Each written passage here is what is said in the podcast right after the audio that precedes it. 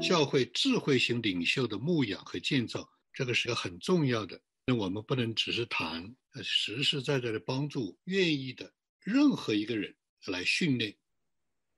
中国教会是有传承的，今天很多的根基都是那时候打下的，都用在我们今天看上去可能是点点滴滴的碎片式的这种啊网络时代，但是可以看得出来，真正用生命在学习的国内的家庭教会是有这个见证的。我们谦卑一点说吧，也不能说海外没有，但是海外是至少差国内教会差十年。个别的童工呢是不错的，他没有形成大的气候。今天是一个国度连接、国际连接的时代，总有这中间被神所看重、验重、兴起，甚至从柴火里面抽出来的人。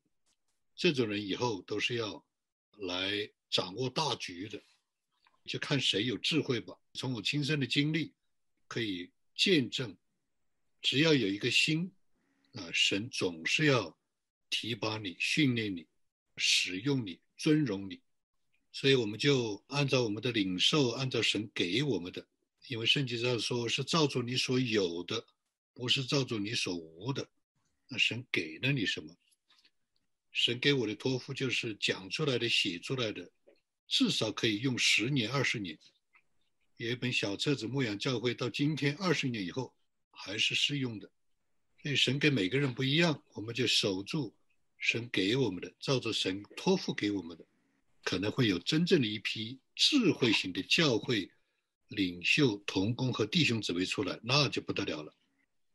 在百年不遇的世纪大变局，任何一个领袖。你在家里，家长就是领袖。你怎么知道你的儿女要回去？你怎么知道他们还回得来？你作为家长，你怎么知道？你作为领袖，你可能就害了你的儿女。他将来有一天回过头来，就是你说的这句话。你作为一个小组，作为一个团契，作为帮助任何的人，你可能身边就是三个人。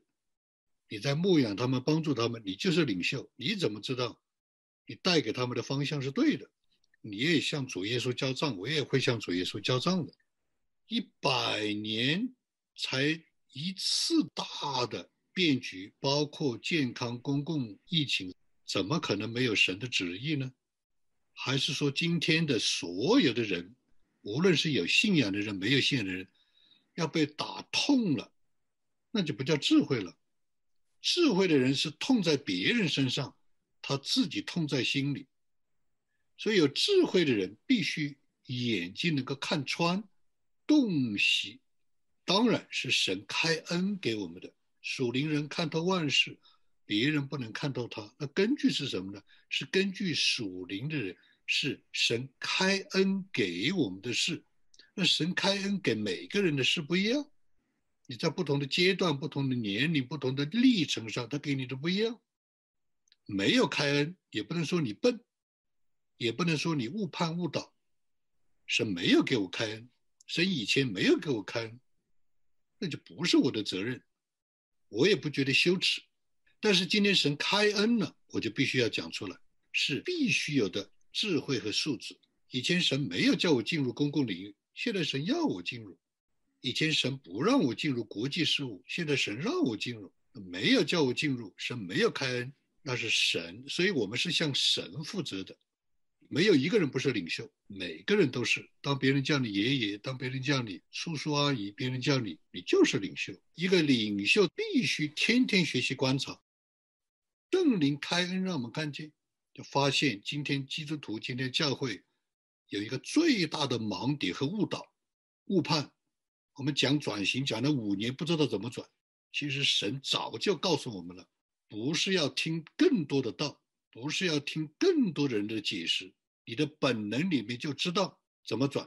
哇，这个启示对我太大了。一个领袖的判断和观察，不是根据世上的，我谁都可以谈，我谁都可以认同，我谁都可以取他的一句话，但是他的前提是信心、祷告、明白神旨意的是属灵的三节棍功夫，它的印证是神三点一线的指纹的带领，它的根据神开恩给你的事，他神开恩给我不一定给你，神给了我个人不一定给所有人，但是神给了我个人可能让我提升为普遍性的原则。一个人一个领袖的判断一定要根据真理。